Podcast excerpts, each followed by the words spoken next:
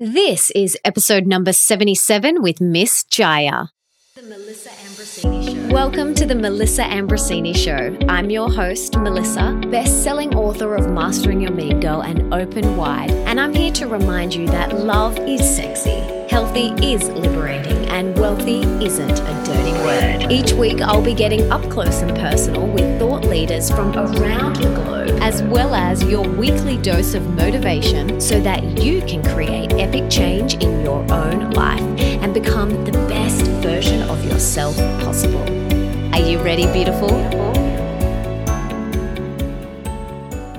Jaiya is an internationally recognized, award winning sexologist, best selling author, and the creator of the Erotic Blueprint Breakthrough and the Erotic Blueprint Quiz. She is also the author of four books, and she believes that sex isn't just something we do. Sex is essential to your health your vitality, and your vibrant aliveness. And her mission is to help people like you claim your desires and gain access to your erotic ecstasy. For over two decades of practice as a somatic sexologist and body worker, through observation and clinical research, she discovered a map of arousal that reveals your specific erotic language of orgasmic delight, a revolutionary framework for deep sexual satisfaction. She discovered we all have a unique erotic blueprint. And in today's episode, we chat about her journey to where she is today, her first experience of shame and guilt and what it taught her, why there is so much shame, taboo, and guilt around sex, sexuality, and our bodies, and how we can let go of that today, how she discovered and created the five erotic blueprints, why you are not broken and never were why you need to know yours and your partner's erotic blueprint and what this will do for your relationship, the five different erotic blueprints and how you can find out yours today, what she attributes her success to, the very risky experiment that she is currently doing with her partner. You guys are going to find this so fascinating. Why we need to adopt the pleasure first mentality into our life, plus so much more. And for everything that we mention in today's episode, you can check out in the show notes, and that is at melissaambrosini.com forward slash 77. And without further ado, let's bring on this goddess, Miss Jaiya.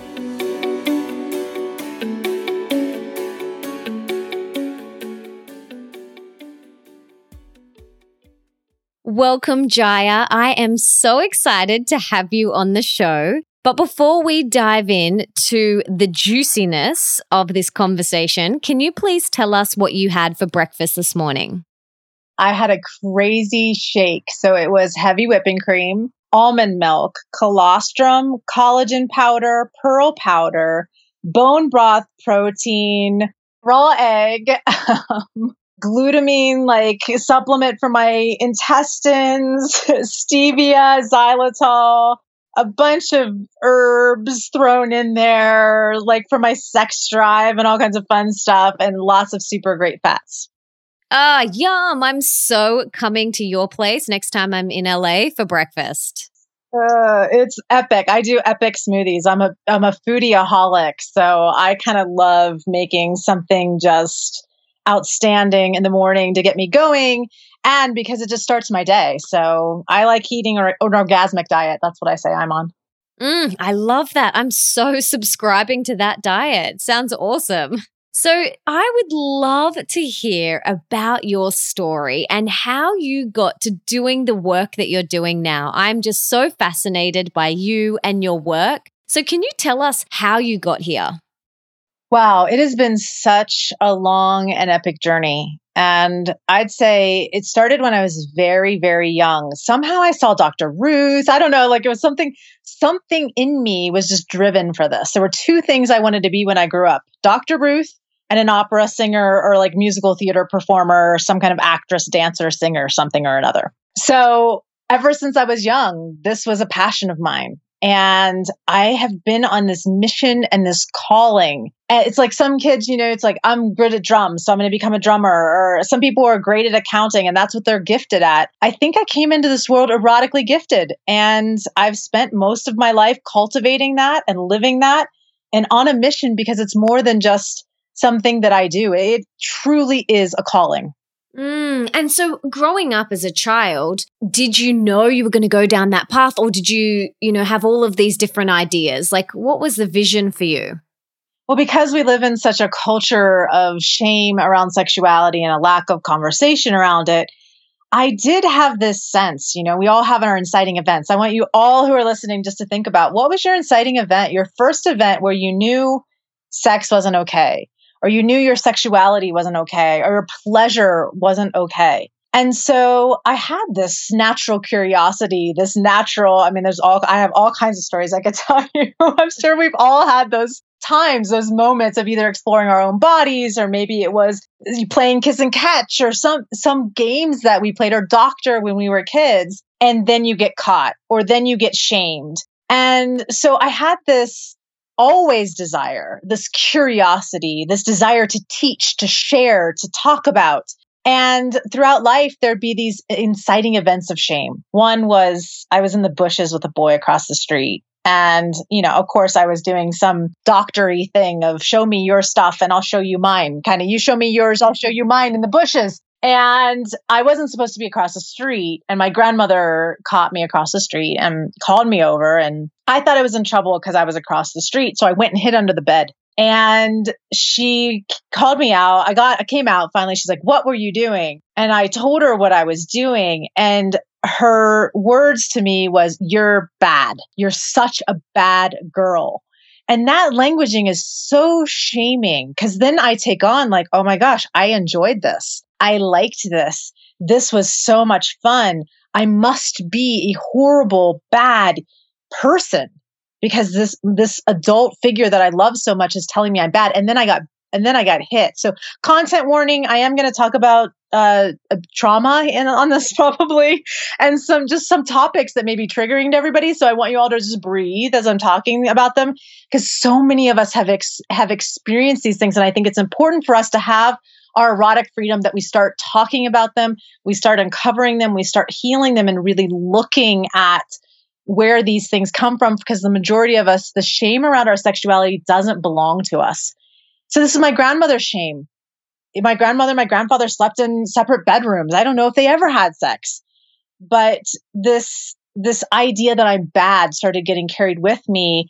But then it would go away because I was so compelled. I was so like curious. I was so into this idea of sexuality and pleasure as through my whole life. And it's like it just wouldn't go away no matter how much culture shamed me, no matter how much family shamed me, no matter how many experiences of shame I had. I went, wait a minute, there's something here. And this is what I'm driven and passionate to do. And I will never, ever, ever give up until every single woman on this world and this planet is free to be who they are and free to be sexually expressed and feel 100% safe in the world to do that. Mm, thank you. thank you. Wow. So, why do you think there is so much taboo and shame around sex and sexuality and our bodies? Like, where did it first come from? I think it comes from a power, of a fear of the power. I think it comes from a fear of when we are truly sexually free, we're free. And there's a there has been a fear of power of the feminine. So if I speak to just people in female bodies or who identify as female, that there is a fear of that power. You know, how much how many times have we been persecuted for speaking out, for our sexuality, for our witchy wonderfulness? And that piece of just there's there's some kind of fear of this unknown or the power and the bigness of our sexuality and what it means and all the meaning we place on it. And there's so many things that can back up the shame. So our parents weren't educated about sex. And I'll argue about education. So let me back up just a little bit. I want to ask everybody a question. What was your sex education growing up? I didn't have one. so this is the answer I get. I didn't have one, right? Like I didn't get a sex education, but I want you to really think about it. You did get a sex education. What were the messages your parents were giving you? What were the messages your grandparents, what were the messages the culture was giving you? What was the message from religion? What was the message? And it's not that anything here is like, I don't want to make anything bad and wrong. I just know what's okay and what's not okay. And to me, shame in any area is not okay. And what shame says is that we are bad, as opposed to maybe that behavior wasn't the best choice. Do you see the difference? Like maybe that behavior of when your six year old playing in the bushes wasn't the best choice or wouldn't be the choice I would make. But let me educate you about your body. Let me tell you about what this is, this whole thing is about. And let me talk to you about the curiosity as opposed to you're bad or naughty or naughty, or I love how you say it. I have to say naughty. Um, so just think, like everybody think about that. What was your sex education? What were the messages? And where does that shame come from? It's not even ours, and this is generational. And so our parents learned it and was passed down. Our culture has learned it and it's been passed down from the Victorian age. You know, there's so much in our history. And then there's times in our history where it wasn't taboo. And so, where did it turn into taboo and why? And I love looking at the history. So, for those of you who love just like digging into some of that, I highly recommend just starting to research like, when did that shift? When was like sexuality was celebrated and then all of a sudden that shifted and why? And for me, it's about power. It all comes down to power. And then the idea that it get that teaching about sexuality gets passed down from generation to generation to generation to generation. And it's not blaming our parents and our grandparents. They did the best that we could, but it is going, wait a minute, that's not mine. And let me now uncover what is mine and really educate myself so that I know now that I can make empowered choices, not from shame, but empowered choices from who I'm choosing to be and what I love and what I desire and what turns me on in the world. Oh my gosh, I just love this so much. My latest book is called Open Wide A Radically Real Guide to Deep Love, Rocking Relationships, and Soulful Sex. One of the main things that I talk about is how we all love to give and receive love differently. For example, like growing up, my mum would buy me clothes and little gifts to express her love. And she was one of eight children and didn't have a lot growing up. So she loved being able to buy me little things to express her love. But to me, those gifts weren't what I truly desired. How I loved to receive love was through quality soul time with her, you know, that physical connection and cuddles and kisses. And I craved those moments when we would sit on the couch and just drink a cup of tea together and it's not like I was ungrateful for the things that she gifted me. They just didn't have the same impact as her sitting with me for 10 minutes and doing my hair. Like my love language was that soul connection. And the way she expressed her love was different from how I like to receive love. And neither are right nor wrong, they're just different. And I then discovered the work of Gary Chapman and his five love languages. And I realized that we all have different ways uh, that we love to communicate love and different ways we love to receive it. You know, people love thoughtful gestures. Some people love that verbal love. You know, I love you. You're so beautiful. Other people love meaningful gifts like, you know, just a flower or that soul time together. Or some people, like me, I love that physical, emotional, and spiritual connection, that soul time. And I guess your work, the erotic blueprint, is kind of the same, where we all love to give and receive pleasure in different ways. Is that correct? You know, it's interesting because when I first started creating the blueprints, it wasn't so much about like, oh, these are our, like, it was just the ways that I noticed people being wired. Like, oh, wait a minute, this person is turned on by this, and this person is turned on that by that. And so if I backpedal here just a little bit on how this kind of came to be was I work with many, many clients around challenges like I don't get aroused. I can't get an erection. I don't feel desire for my partner. We're in a sexless relationship.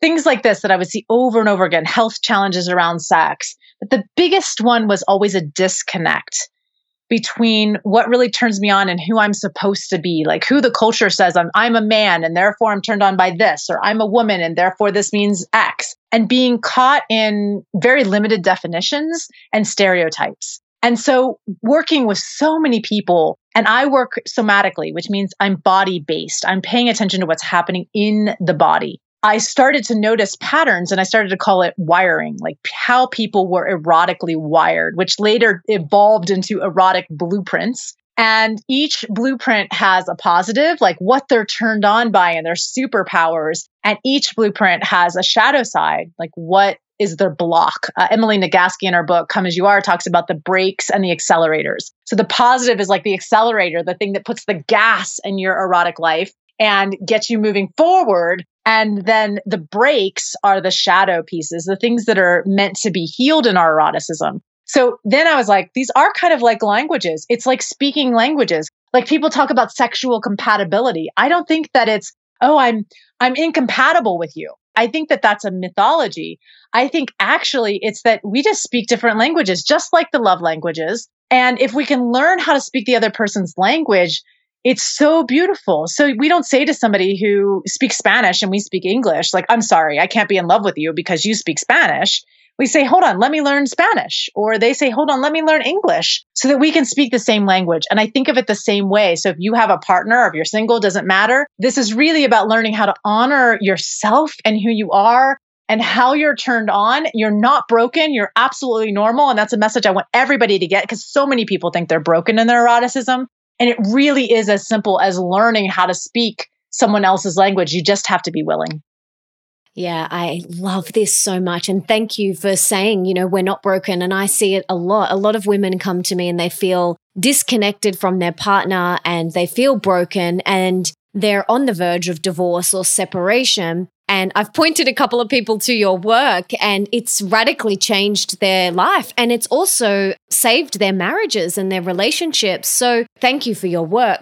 Can you tell us about the five different erotic blueprints? Like, what are they? And why is it so important that we know our own and our partners? for those of you who love to take notes, I'm I'm a huge note taker and I love like having the five blank spaces in my notebook. So I really encourage everybody to write this stuff down um, as I go through them. But I want to start with your first question, which is why is this important? And I've really looked at this because I I get so many letters, like you said, you know, and I had a really I like a deep breath came in my body and really receive people in tears saying, "Oh my gosh, I now understand." what's happening in my relationship or oh my goodness i now have compassion for my partner oh i'm not broken i'm just wired this way or i'm not weird.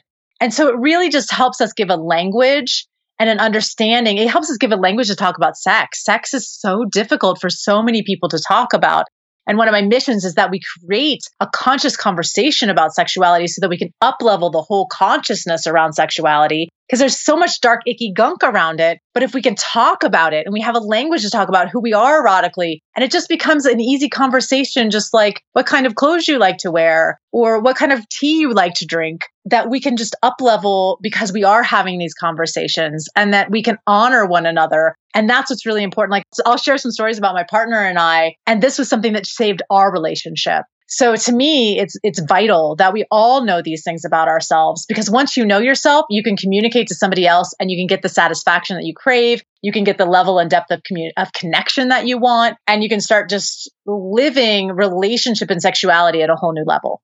So let's dive into the five types. The first one is energetic, and I'm curious which type you are. I'm an energetic. You're an energetic. I thought so. As soon as she's talking about soul connection being really important to you, I'm like, oh, I think she's an energetic. yeah, my score came out energetic, then sensual, then shapeshifter, then sexual, and then kinky. Awesome. Okay, cool. So I have an idea. Like just hearing that, like I just light up because I know who you are and I know how to like talk to you. it, it just it becomes like a hack of now I can completely honor this person. I know exactly how to talk to them. I know exactly what to do with my energy. I know exactly what to do with my body language. This thing is so much bigger than just in the bedroom. People have been using it with their businesses. People are using it for enrollments of other people in their life. Like it just can be such a game changer. Okay. So energetic. Energetic is someone who is turned on by space, anticipation, tease, and yearning. So energetics love to feel the longing and the yearning and sexuality and relationship and the anticipation of what's about to happen. Their superpowers on the positive side are that they're they're so sensitive that they could orgasm without anybody even touching them. So like energetic orgasms soul gasms, like gasms on a whole other realm are possible for the energetic. And when I talk about this, I just want to notice if anybody gets triggered when they go, wait a minute, soul gasms, I'm not having soul gasms or energetic orgasms. Wait, what, what? I'm not having those. I must be broken. I want you to watch those thoughts. I don't talk about any of this to make anyone feel inadequate or broken or wrong. I share because I want you to know what is possible when we talk about sexuality, we talk about the tip, the tip of the iceberg. And there's so much that is possible for us to experience in our human bodies. And you don't ever have to experience any of it. You could be like, you know what? I just want to have an orgasm. Awesome. Perfect. I celebrate you. You don't have to have soulgasm. So just, I just wanted to put that out there because sometimes people start feeling like they're inadequate because they're not experiencing this stuff. And instead of, I want you to just shift the frame to, wow, I get to experience that someday. Or, you know what? Wow, I really want to learn that. That sounds really interesting. Instead of feeling broken, wrong, or something's wrong with you if you're not experiencing those things, or that you have to ever experience it, you don't. That's to- what you want to experience is completely up to choice and up to you and your body. Okay, so positives, superpowers are all these different kinds of orgasms, soulgasms, orgasms without being touched, experiencing hypersensitivity where the sun could just shine on your skin in the right way and you're in orgasm. So energetics can stay in orgasmic state. They can go into like orgasmic being. They experience sexuality on a whole other realm. They're like the Jedi Knights of sex. So if you're with an energetic and you have any energetic in you, you might experience because it can happen like it's contagious where you start experiencing other kinds of energy and sexual energy moving through your body like you've never experienced before. So these transcendent states with sexuality are a huge possibility for people who have this high in their blueprint.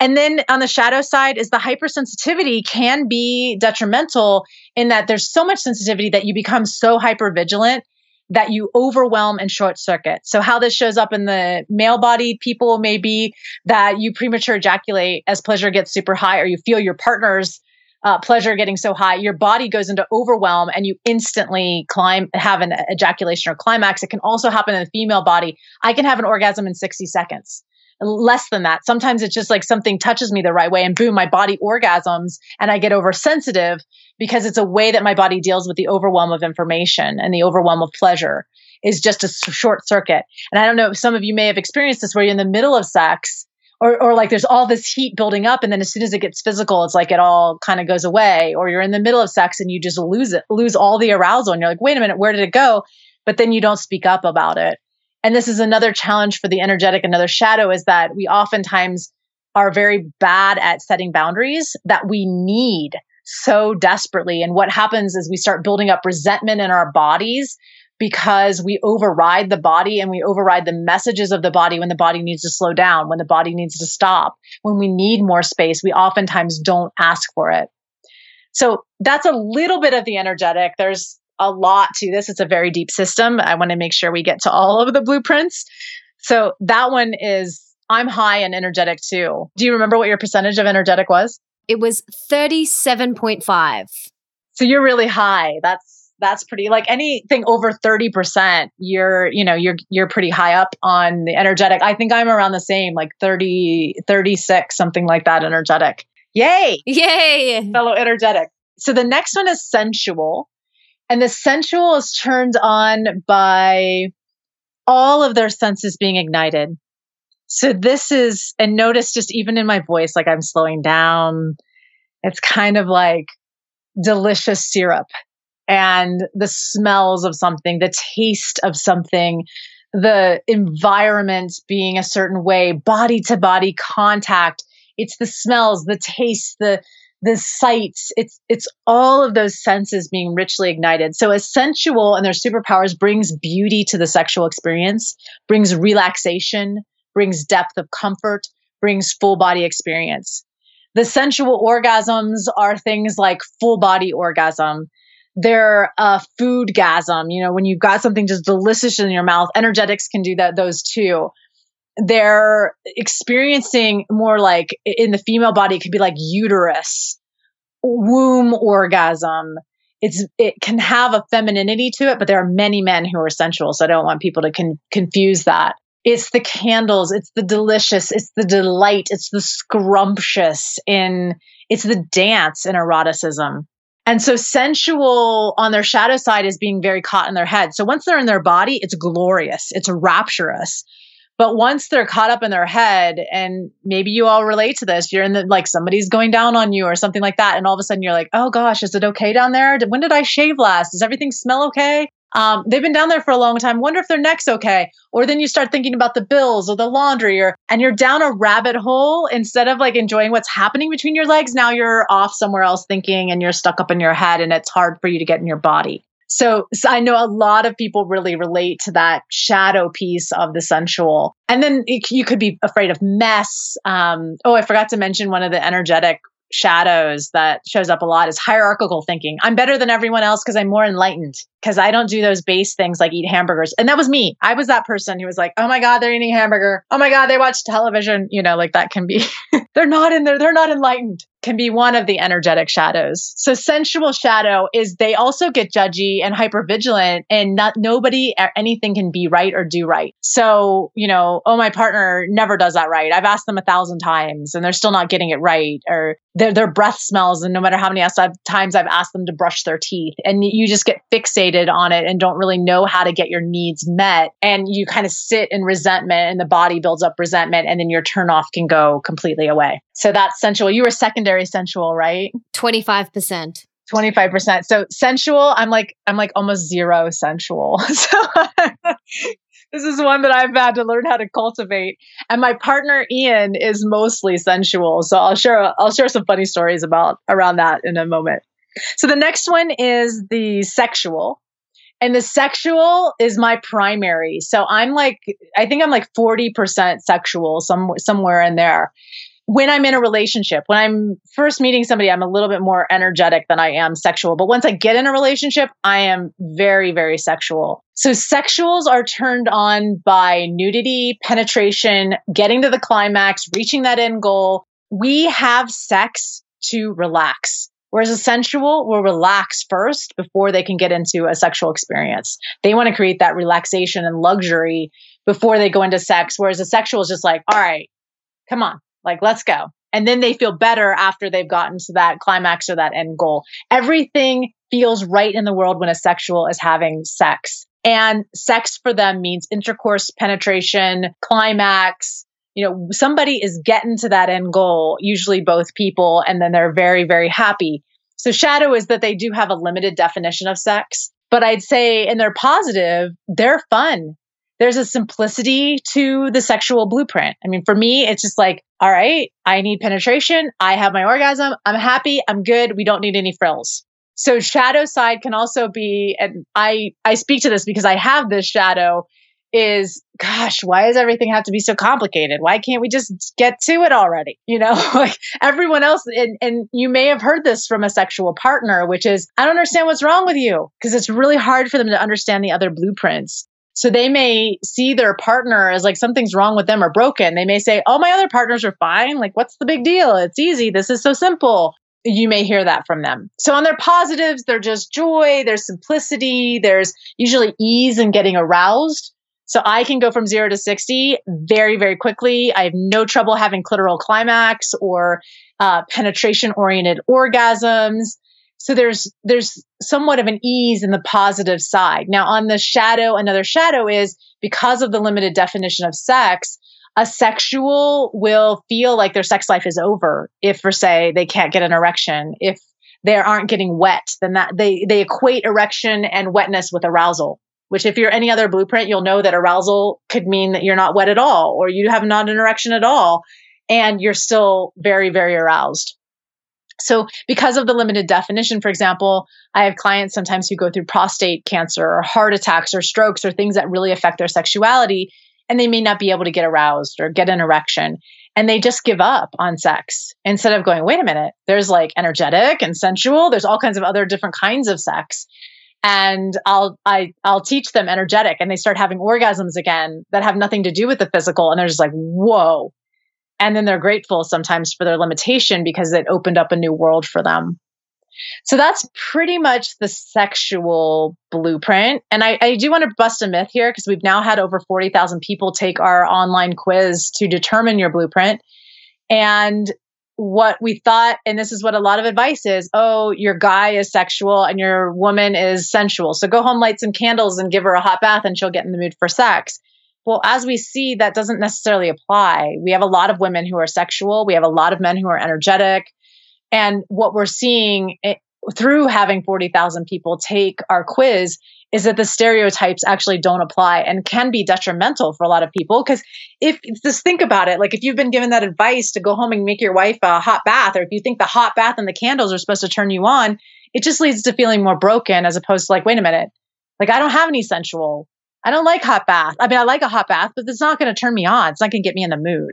So I think it's really important for us to really know who we are so that we can know what it is that actually does turn us on and start to communicate that. Absolutely. And we can link to the quiz in the show notes. So for anyone listening that wants to go and discover what they are, we can link to that. And I would highly recommend going and doing it. It's really interesting. So what's the next one?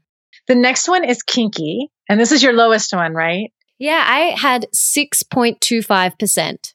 So you're low on the kinky scale. And it would be interesting to see what happens if you do your, if we discover this through the body, because the quiz is very mental. And I, I think the best way to really determine blueprints are to play games through the body and find out, because this is the one that oftentimes shows up when we're doing the embodied test, but doesn't show up so much in the mental test. And it's because I think a lot of people have shame around it. Not saying that that's where you're at, because you could truly be 6% kinky but that this is the most misunderstood blueprint. I'll say that just to define the blueprint for people, because you may think of kink and may start going to all kinds of different ideas and projections about what that means. Kink means anything that's taboo for you. So it's playing in the realm of the naughty, it's playing in the realm of the taboo. And there are two different types of kinky. So one type is a psychological kinky. So psychological kinky is turned on by, let's say, you're blindfolded I just want everybody to imagine you're blindfolded and you're dressed in something just amazing. And your partner is across the room from the, you and they say, spread your legs. I want to see just how naughty you are. Something like that. Now, that may not be your thing. Maybe you're the one who wants to be in control. So just feel into that. Maybe you're the one saying, spread your legs and just feel into that and feel what happens in your body as I'm speaking. And there might be turn off, there might be turn on, you might imagine yourself in one role and have turn off and the other role and have turn on. And so in the kinky psychological, there may not even be any touch. It's just a power game. It's power dynamic. I'm more kinky psychological. I'm very low in kinky as well. And I'm more kinky psychological. Don't touch me, more like dark energetic. It's almost energetic but it has a power dynamic to it, which makes it kinky. And then there's the kinky sensation based. And this is people who love things like scratching, biting, being spanked, playing with whips and ropes and paddles and or experiencing constriction being tied down and there's people who like both. So my partner Ian tested I think he's 43% kinky and then he's sensual right underneath kinky and sexual is 0%. So I want you to imagine our relationship. So here I am, I'm a sex expert and I have been teaching sex. I've written four books with every sex technique, oral sex techniques and erotic massage sex techniques and sex positions. And I've made all these videos. I know hundreds of techniques. And I come to bed at night and I put my hand on my partner's genital area and I say, Would you like to have sex tonight? With more language than that. And my partner is pretty shut down and says, I'm tired and rolls over and goes to bed. So if you can imagine, I am world renowned for all of these sex techniques. I've written all the books on the sex techniques, three years, and I can't get my partner interested in sex. I roll over, he rolls over and starts snoring. I roll over and I cry myself to sleep at night because I feel completely incongruent with my work. And I don't know if any of you have ever experienced that where you want to connect so badly and you just can't figure out the abyss that's there. Or you want to create that epic relationship if you're single and you just can't figure out how to really communicate what it is you want, need, desire, what you're creating and get to that place. And so we didn't know that he was a kinky at this point in our relationship. And I got assigned to write a book on kink because of Fifty Shades of Grey coming out. And I didn't really know too much about the topic. It wasn't even in my blueprints model. That's how blind I was to the whole thing. And here, you know, I could, he was have struggling with erection and, you know, I'm taking striptease classes. I'm touching his genitals. Of course, what blueprint am I speaking? I'm speaking mostly sexual. And he is a sensual kinky and he's g- turned off. I would touch his his genitals in the car and he'd be like, "What are you doing?" I would do striptease and he'd be like, "You don't need to do that. It's too obvious." And I would be so shut down. I'm crying myself to sleep at night thinking, he's not attracted to me. What's wrong with me? You know, maybe I need to leave this relationship. I don't know if I love him anymore. And these are the things that are rolling through my head when all it was was that we were speaking different languages. So I get this book and I'm like, okay, I need to learn some rope ties. I get some rope out. I saw an erection out of him like I'd never seen before. I was like, what is this? And all of a sudden it clicked. He's kinky. He's kinky sensual. I'm sexual energetic. We he was coming to bed cuddling with me and I wasn't getting the message. I'm like, oh God, he's cuddling with me again tonight. I guess we're going to bed. We just had completely mixed wires and now we can laugh about it. He was one, one night he was playing with me energetically. He had like his hands hovering over my genitals and I'm like having all these orgasms roll through me and he just gets up and walks away. And for an energetic, that is like pulling the socket out of a, you know, light, like pulling the plug out of a light socket. And he, he gets up and he's like, I have to go switch the music. He, and I said, What are you doing? He goes, It's just my sensual. And I could laugh because his sensual needed to change the music because he's caught up in his head about it's not the right song and the environment's just not right.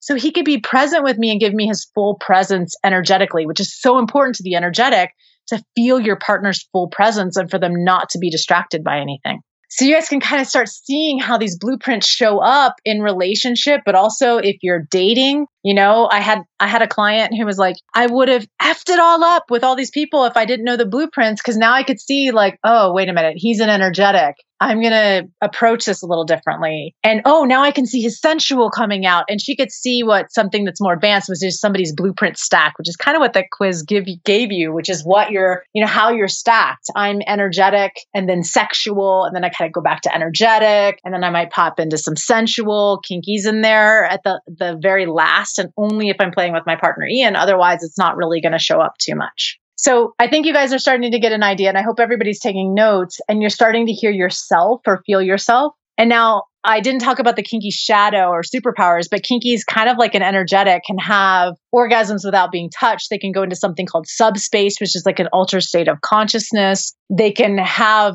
they have an endless variety of creativity and eroticism. I often say I will be learning about kink for the rest of my life and never have really scratched the surface of everything that there is to learn within that blueprint. On the shadow side, it's shame. Sexuals can experience shame too, especially if you're a female bodied sexual, because that's not okay in our culture. And we have a lot of slut shaming. Um, but the biggest area of shame that shows up really is in the kinky, judging yourself as weird, judging yourself as wrong, uh, thinking there's something must be wrong with you because you like these taboo desires. And the truth is, is that all the research shows that people who are kinky actually have better mental health than the rest of us. So for those of you who are hearing this and you're kinky, you have something to celebrate. Yay, you are mentally healthy. And my partner Ian kept asking, why? Why am I like this? Why am I like this? I don't know. I don't have any abuse history. I don't understand. Why am I like this? And finally, someone just said, stop asking why and enjoy it.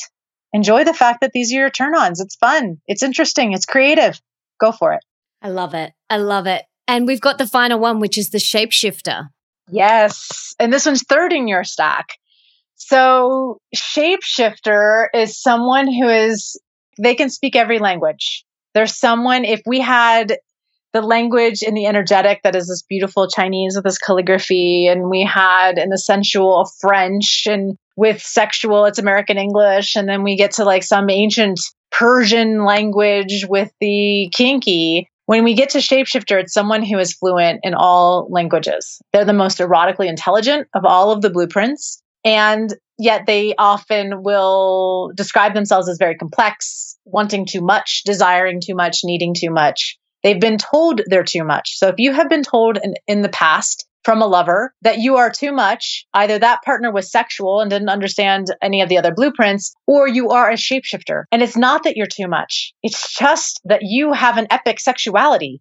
You can speak all these languages And you can shapeshift to be an ultimate lover to anybody because you can speak everything. On the shadow side of this is because you're shapeshifting, you're oftentimes starving. So you shapeshift to be what someone else wants you to be. You may shapeshift to be sensual and therefore you're always being sensual, but then you're starving and you're kinky and you're sexual and you're energetic and your shapeshifterness. Or you feel like you're too much, so you shut down who you really are and you aren't freely being like out there and big and bold and, and true to who you are. I see this a lot with my shapeshifter clients that I'm working with where there's just fear of if I let myself out of the box, then what?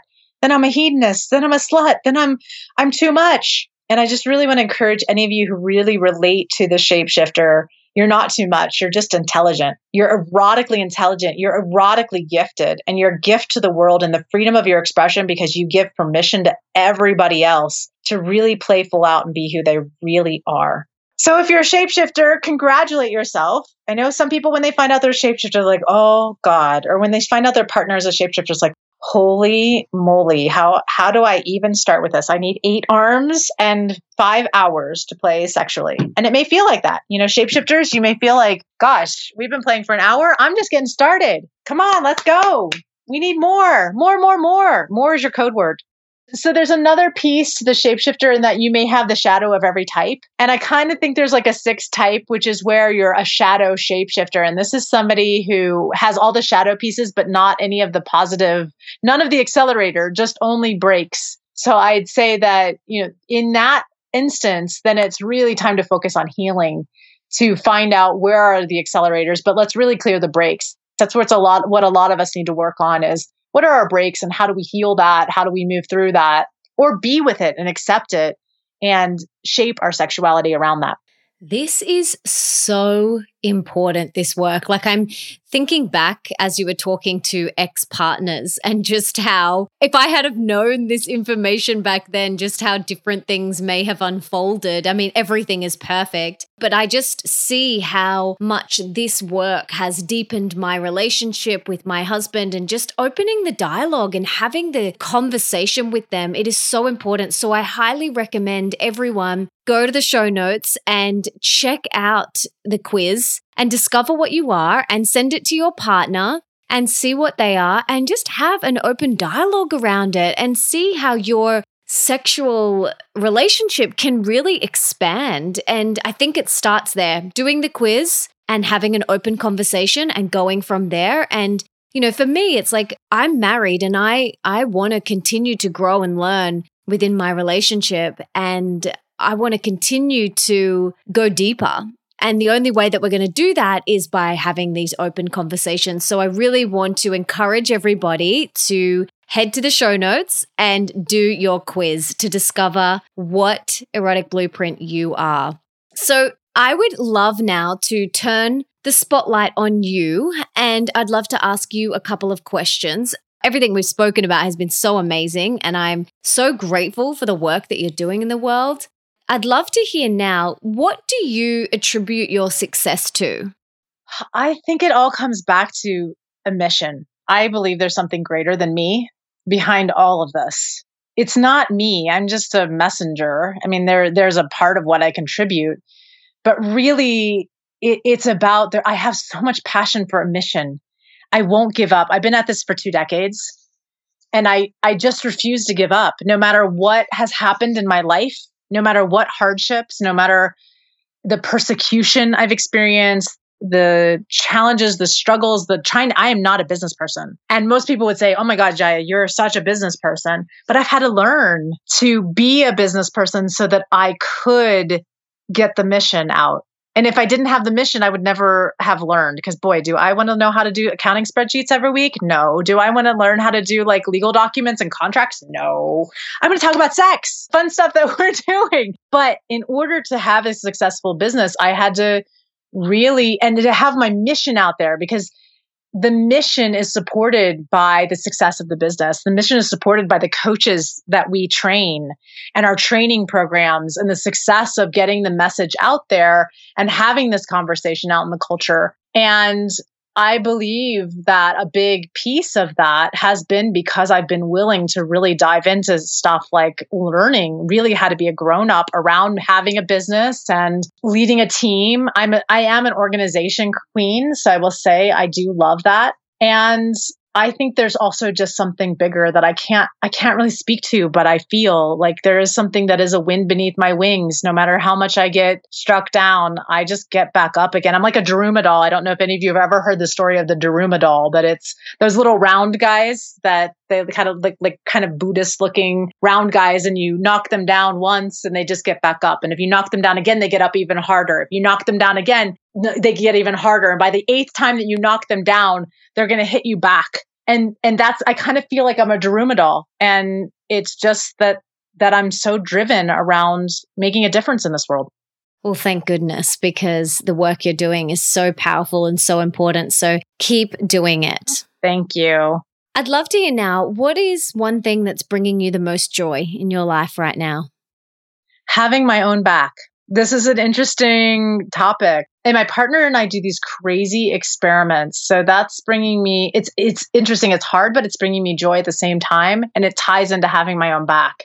I think that I'm a person who's very willing to take risks and risks actually bring me joy because on the other end there's so much growth and I I am addicted to growth. It's one of my highest values is I need to be growing. I need to be looking at places where I'm unconscious so that I can get more conscious. And my partner and I just decided to do this really intense experience. And it, it kind of stemmed around, I felt like he didn't have my back in certain places. And what we decided to do was unravel. We've been together for 10 years. We have an eight year old son. We've lived together during this time. We just decided that we were going to let go of everything that we know, meaning we're going to let go of our relationship. We're going to let go of living together. We're going to let go of sleeping in the same room together. We're going to let go of our business. He, also, he and I also work together in our business. We're going to let go of all of it. Any agreements that we have, spoken or unspoken, getting conscious to the agreements that we have and do a grand experiment of every two weeks, we recreate agreements What's the agreement this week? We took sex off the table, which is huge for a sexual. Oh my God, I thought I was going to die the first two weeks. But it's been almost two months now. And we're creating an epic, epic relationship because we noticed all the patterns. We're breaking all the patterns. We're breaking all the enmeshment. We're breaking anything that was there. And we're completely reinventing our relationship. And I think that this is advanced work. I don't recommend people do this at home um, unless you have a lot of support around you because it's scary to break every single agreement that you have, everything that you've ever known. We moved locations. We got in a separate apartment and I have a separate house. Like all of this, we just like boom, New York, New Year, we just decided to completely break everything up and reinvent. And let me tell you, the heat between us has been unbelievable because my energetic is so happy with all the anticipation and tease and like, okay, this week are we going to decide to put intercourse back on the table or you know we just put like hugging and kissing and some heavy petting. And let me tell you the makeout sessions are unbelievable. And that is bringing me a lot of joy.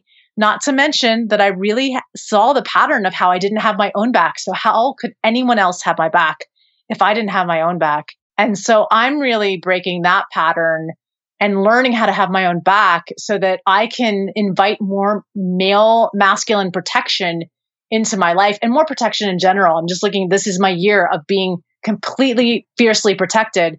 And the more protected I am, the bigger I can play in the world and the more freely erotically expressed I can get as a leader in the sexuality industry. And so it's really important for the mission that I feel protected. And this is part of that experiment. Mm, I love that. That's so fascinating. And what inspired the experiment? So, a lot of it was about breaking patterns and breaking all agreements so that we could make sure that the agreements that we had were actually serving us and uncovering needs that were unspoken.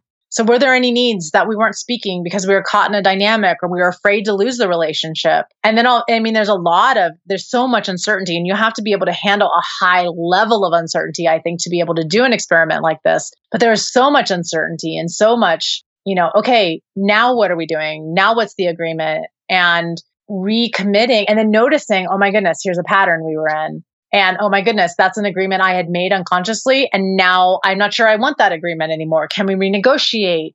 and just continually being in, that recreation so that we can heal and that we could create epic is what really inspired me to to end the pattern because the pattern was going to end our relationship eventually and i could foresee that i could see like wait a minute there's a pattern here that if we don't shift our epic relationship that we have is going to be in danger and i hit kind of a cracking point of like oh you know how you can sometimes see the train coming down the track? I could see the train coming down the track and I knew that if we didn't mix something up or shift something, I would I would go out. Like I would lose attraction or I would leave knowing myself. And that's I think it's really important to really know yourself enough to know what you need so that you can create epic in your life. Is there anything that you're working on or would like to improve within yourself at the moment? Hmm. I think the biggest thing, this is the the thing that I have been working on the most, and I just spoke to it, is the having my own back. And I, I mm-hmm. want you all to think about like where do you not speak up? Energetics, where do you not create boundaries in your life? And say, you know what, no, that's not okay, or I need more space, or stop, or slow down. Sensuals, where are you not creating the sensual environment, or the where do you did you not upgrade your life? or where are you not asking to be protected so that you can feel completely comfortable and relaxed? Sexuals where you're not asking for your sexual needs to be met and and how important that is? Because for a sexual sex is like food air water. Where have you given up or resigned or you stopped because you were rejected in the past shapeshifters where are you shapeshifting to please everybody else and you're not getting pleased yourself because you've become such the pleaser and you can do it very well but there's something not quite being pleased. And kinkies, where are you judging yourselves so much that you're not owning who you are and your desires and speaking up those desires and needs as well? And so we all have a way in which we don't have our own backs and we abandon ourselves and we abandon creating boundaries because so many of us think as boundaries is a bad thing. And I want to, I want you to think about boundaries as the best thing ever. Your boundaries allow you to expand. Your boundaries allow you to play all the way to your edges. Your boundaries give you freedom. Your boundaries create freedom in your body, softening in your body. So many great things. And so, this, what I've been working on is having my own back, protecting myself and standing up for myself and saying, that's not okay with me that's not okay with me. It's not okay with me. And and therefore now other people step up to protect me. Because before i would let it like everybody kind of override and i never stood up for myself. And therefore other people wouldn't stand up for me either. So in protecting myself my partner's stepping up. My friends are stepping up. And my community and my coaches can all step up to protect me because i have my own back and i'm creating my own boundaries. And that's healthy Mm, absolutely. In my book, Open Wide, I talk a lot about setting boundaries in all areas of your life. And the response I've gotten from so many women is just like, thank you for giving me permission to set these boundaries within my health and within my relationship and within my career. And setting healthy boundaries is absolutely a necessity if you want to live your best life and, and show up in the world as the best version of yourself. So thank you for saying that. Now, let's pretend you have a magic wand and you could put one book in the school curriculum of every high school around the world. Now, besides your books, what is the one book that you would put in the curriculum? Wow, that is a great. There's like 50 books like flying through my head. It's like pick me, pick me, pick me, pick me. Um, there's a book that I recommend. Anybody who wants to be in relationship with me has to read. so I would go with that book, which that book is called Mastering Alive Relationships. I love this book. I've read it probably 50 times. I've taken the binding off of it. I've bound it myself. I've highlighted it. I've written the highlighted notes out. And I swear this book is magic because every time I read it, I think it's a different book. It's by Frank Natale. I think it's out of print. It's very hard to get. I used to buy every copy that would come on eBay. or like Amazon or anything. Like anytime I could find anybody selling it anywhere, I would buy as many copies as I can. Um, they may still be printing it. I don't know if they started printing it again. But um, this book, Mastering Alive Relationships by Frank Natale, has just been it's been very important to me in my life and in how I create relationships with honesty and authenticity. Great. I'm going to definitely be going searching for that one. So thanks for that recommendation. So let's talk about how your day looks and, in particular, your morning routine. I love hearing about how people prime themselves for the day and how they set themselves up for success. So, do you have a morning routine that you do each day? One of our core brand values and lifestyle values is pleasure first. So we do everything. Our business meetings start with pleasure first. Our day starts with pleasure first. Conversations start with pleasure first it's become a lifestyle. So all of our core brand values, we really work on them being a lifestyle. So I have my friend Kristen Sweeting Morelli. She really was instrumental for my birthday just a, a month ago, really creating an epic bedroom for me. So I have a heavy fur blanket and it's a dark room and it's just like so beautiful crystals and be- just epic. It's just my bedroom is so delicious and sensual. It really helps to get a sensual friend to help you out. if you are not a sensual, to create sensual in your bedroom. Oh, I wanted to say something about the blueprints because what to do with them next. When you know your blueprint, make sure you feed your blueprint, speak your blueprint, heal the shadow of the blueprint, and then expand the blueprint. I'm really working on expanding my sensual side. So, pleasure first. When I wake in my morning, I'm feeling the sheets.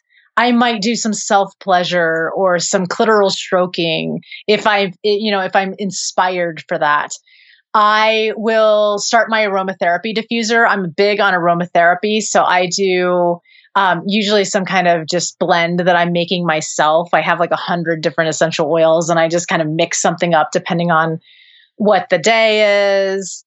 I take my supplements. I do my, I make my smoothie. I don't have it yet because there's a whole regimen with my supplements.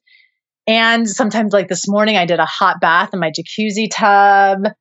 So it's just I'm just seeking pleasure. Maybe it's stretching in the morning, but it's like I kind of ask myself first thing in the morning, what would make this more pleasurable today? What would make this day more pleasurable? What should I do? And I follow my body and what my body would like to do that morning that would help make that day even more pleasurable. Mm, I love that. So beautiful and so rewarding. I just had a warm Epsom salt and essential oil bath this morning and it just, ah, oh, so delicious. So I'd love to hear now what are three things you're most recently grateful for? I'm really grateful that my son and I we're making a book together, which is really fun of like monsters and mythical creatures and like potions and herbs in nature, like a cool little like magic book. He just got into this. And last night we spent hours making drawings of monsters. And this morning we were looking up Selkies and the mythology behind a Selkie. And just it's been so fun. And I'm so grateful for those moments with my son when I can bond with him because motherhood has been really, really challenging for me.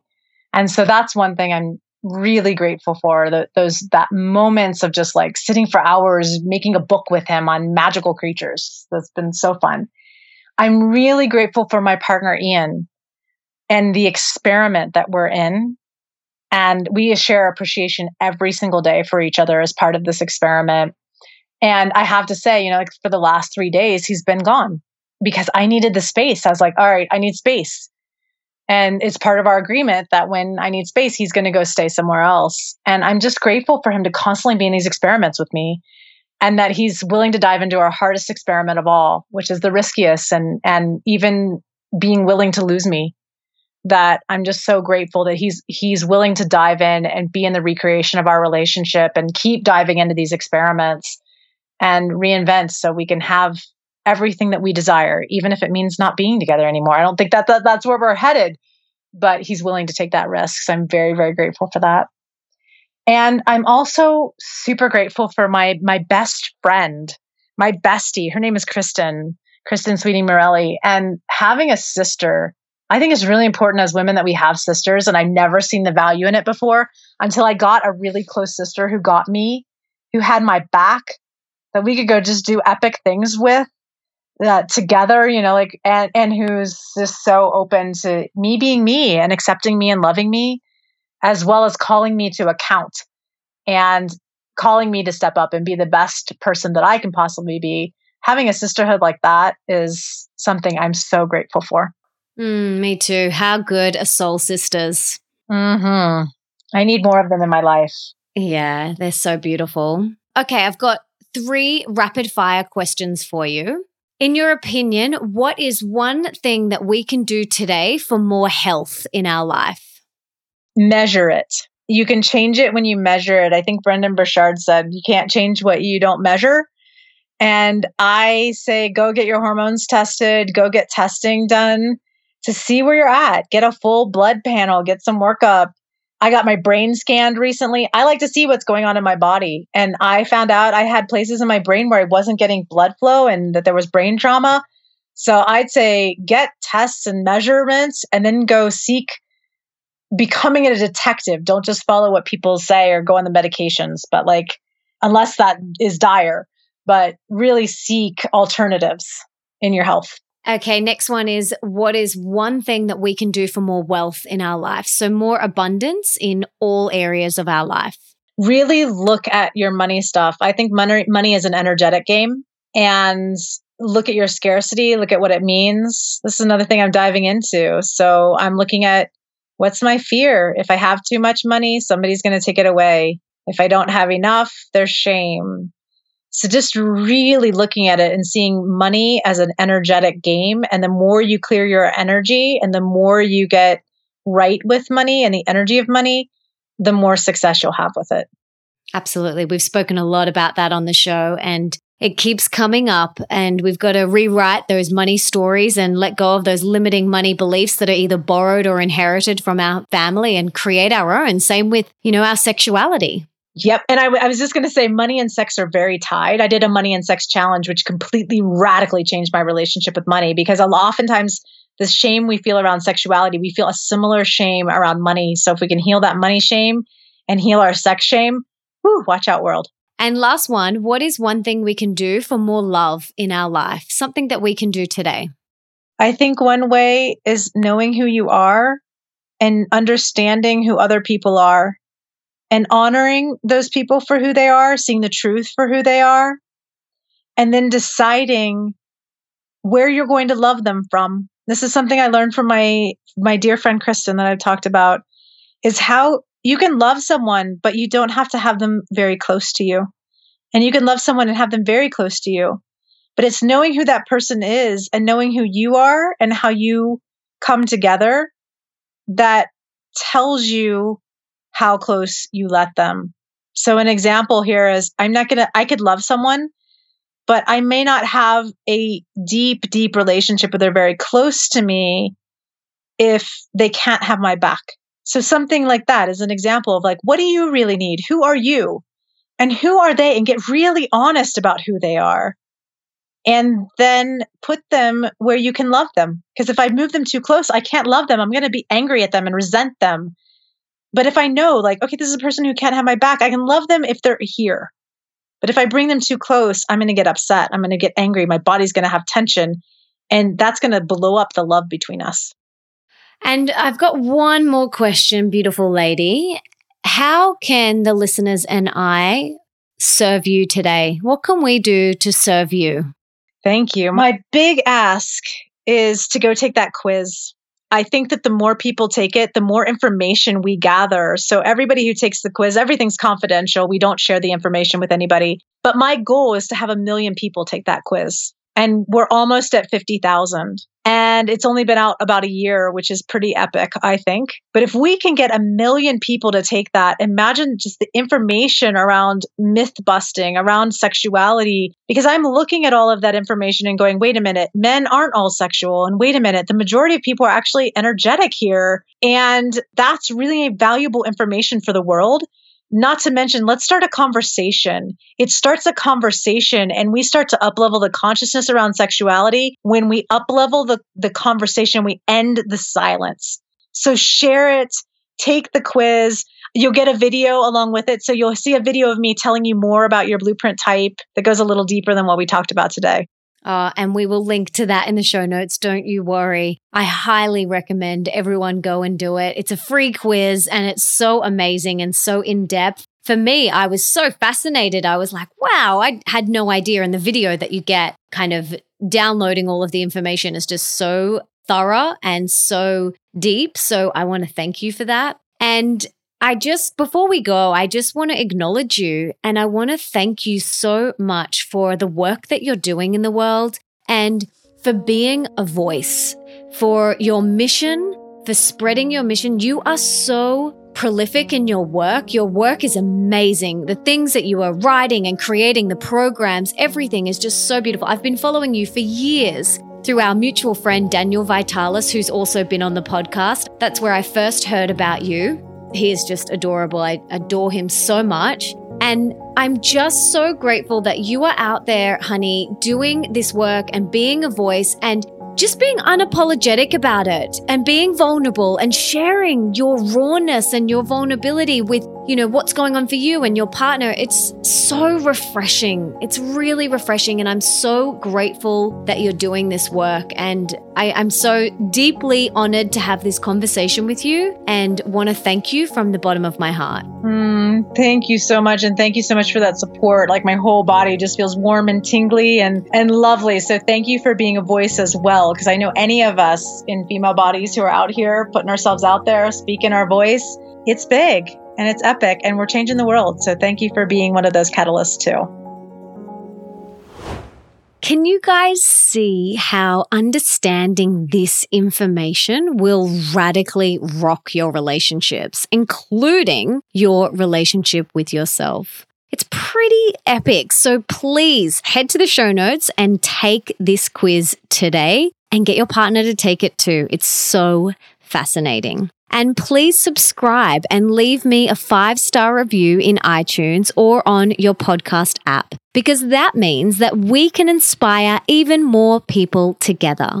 And don't forget to tell me on social media, either on Twitter, Instagram, or Facebook, who you would like me to have on the show. And for everything that Jaiya and I mention in today's episode, you can check out in the show notes, and that is at melissaambrosini.com forward slash 77. And you can also check out all my other episodes there too. Just a reminder that you can now order my second book, Open Wide, a radically real guide to deep love, rocking relationships, and soulful sex. All you have to do is head to melissaambrosini.com forward slash open wide to get your copy now. And you can also check out mine and Nick's free open wide video masterclass that we have created just for you. So make sure you go and check that out. And before I go, I just wanted to say thank you so much for being here, for wanting to be the best version of yourself, and for showing up today for you. You rock. Now, if there's someone in your life that you can think of that would really benefit from this episode, please share it with them right now. Take a screenshot, share it with them on social media, email, or text. Do whatever you've got to do to get this episode in their ears. And until next time, don't forget that love is sexy, healthy is liberating, and wealthy isn't a dirty word.